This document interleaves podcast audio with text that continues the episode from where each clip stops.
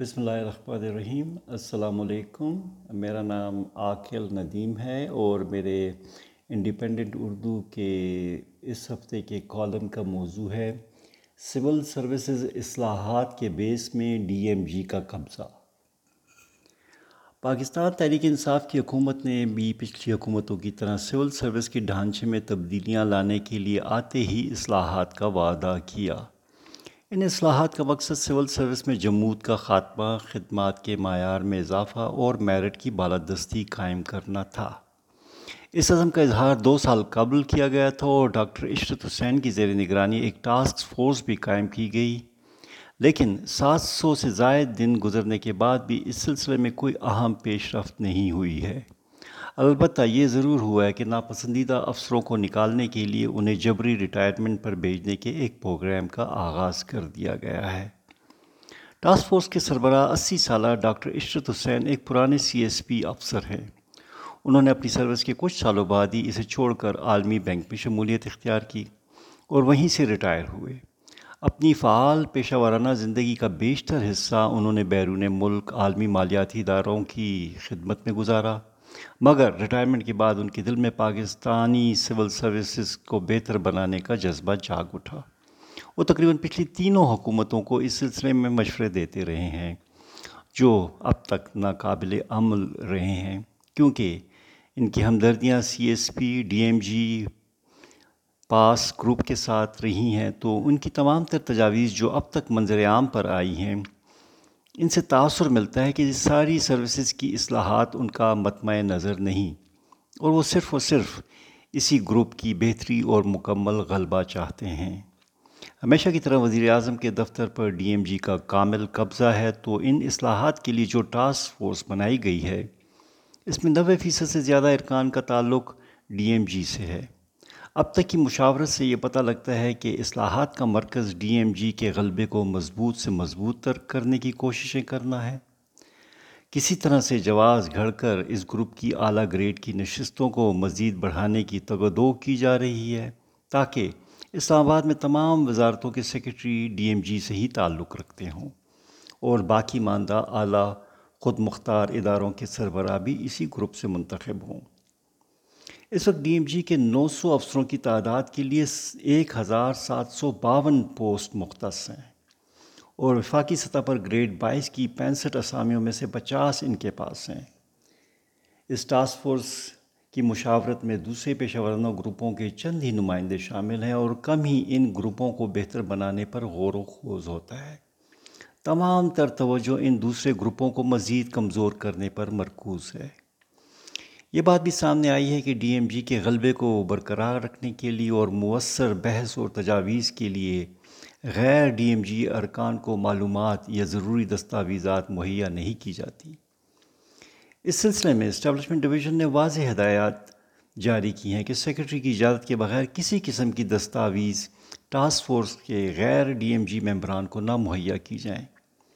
اس وجہ سے task force کے یہ ارکان کسی قسم کی معنی خیز رائے اور تجاویز نہیں دے پاتے۔ یہ بھی سننے میں آیا کہ ٹاسک فورس کی تجاویز کو جب کابینہ کے آگے پیش کیا جاتا ہے تو اس کی تفصیل ٹاسک فورس کے ارکان کو نہیں بتائی جاتی، جس سے وہ یہ جاننے سے قاصر ہیں کہ واقعی وہی تجاویز کابینہ کو پیش کی گئی ہیں یا ان میں ترامیم کر دی گئی ہیں۔ کئی ارکان کئی ارکان کے مطابق ان تجاویز میں ڈی ایم جی سے بھرا اسٹیبلشمنٹ ڈویژن من مانی تبدیلیاں کر دیتا ہے، اور اس سارے عمل میں کوئی شفافیت نہیں ہے۔ ٹاسک فورس کے کچھ اجلاس میں پولیس گروپ نے اپنے لیے مالی آزادی کا مطالبہ کیا، جسے ڈی ایم جی گروپ کے ارکان نے شدید مخالفت کرتے ہوئے رد کر دیا، کیونکہ اس سے ڈی ایم جی کی کے کنٹرول میں کمی واقع ہو سکتی تھی۔ ٹاسک فورس کو جان بوجھ کر غلط اطلاعات بھی فراہم کی جاتی ہیں، مثلاً اسے بتایا گیا کہ پولیس ایکٹ کو لاگو کر دیا گیا ہے، جبکہ آج تک ڈی ایم جی نے اس قانون کو لاگو نہیں ہونے دیا، کیونکہ اس سے پولیس خود مختار ہو سکتی تھی اور عوام کو جواب دہ بھی ہو سکتی تھی۔ یہ صاف ظاہر کرتا ہے کہ ڈی ایم جی کسی قسم کی بامانی اصلاحات کو لانے میں دلچسپی نہیں رکھتی، اور اس سارے عمل کا مقصد اس کی طاقت اور اثر اور رسوخ میں مزید اضافہ کرنا ہے۔ اسی طرح آڈٹ اینڈ اکاؤنٹس گروپ کو کمزور کرنے کے لیے اسے تقسیم کرنے کی کوشش بھی کی گئی تاکہ اس گروپ کا ڈی ایم جی پر کسی قسم کا مالیاتی کنٹرول نہ رہے۔ مجوزہ نیشنل ایگزیکٹو سروس کے بارے میں بھی کبھی ٹاسک فورس کو اعتماد میں نہیں لیا گیا، اور بالا بالا ڈی ایم جی والے اور ڈاکٹر عشرت حسین خود ہی تجاویز کو حتمی شکل دے کر اسٹیبلشمنٹ ڈویژن کو بھجوا چکے ہیں، اور کوشش یہ کی جا رہی ہے کہ ڈی ایم جی افسران اس سروس کے لیے بغیر امتحان دیے کوالیفائی کر لیں، مگر دوسرے گروپ کے افسران امتحان کے بعد ہی اس میں شامل ہو سکیں۔ ٹاسک فورس کے سربراہ کا اصلاحات سے دلچسپی کا یہ عالم ہے کہ اس کے اجلاس بھی تواتر سے نہیں ہو پاتے، اور نہ ہی اس میں ایک طے شدہ طریقہ کار کے مطابق معاملات پر بحث ہو پاتی ہے۔ اس غیر یقینی صورتحال سے مایوس ہو کر کافی ارکان کچھ اجلاسوں میں شرکت ہی نہیں کر پاتے۔ اگر کسی معجزے سے یہ ٹاسک فورس اپنی تجاویز پیش کرنے میں کامیاب ہو بھی جائے ہو بھی گئی تو اس کی ساخت اور رجحانات کی بنیاد پر آسانی سے یہ قیاس کیا جا سکتا ہے کہ یہ ایک ناکام کوشش ہوگی، اور سول سروس میں بہتری کی بجائے صرف ایک گروپ کے غلبے کو مزید مضبوط کرے گی۔ اس سے بہت سارے ارکان کے نزدیک یہ مشق ایک تماشے سے کم نہیں ہے۔ سول سروسز میں بامانی اور غیر متنازع اصلاحات لانے کے لیے ضروری ہے کہ اس کی سربراہی کوئی غیر متنازع اور غیر جانبدار ماہر کرے، اور اس میں سارے گروپس کی رائے شامل ہو۔ کوشش تمام گروپس میں حالات بہتر بنانے اور قابلیت میں بہتری لانے پر ہونی چاہیے،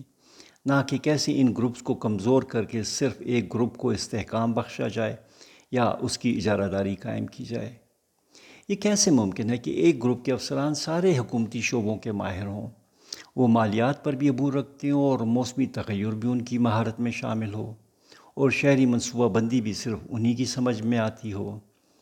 وہ محکمہ پراسیکیوشن کے بھی سربراہ ہوں اور جیل خانہ جات بھی انہی کے ماتحت ہو، اور عالمی بینک، آئی ایم ایف اور ایشیائی ترقیاتی بینک کی آسامیاں بھی انہی کے لیے مخصوص ہوں،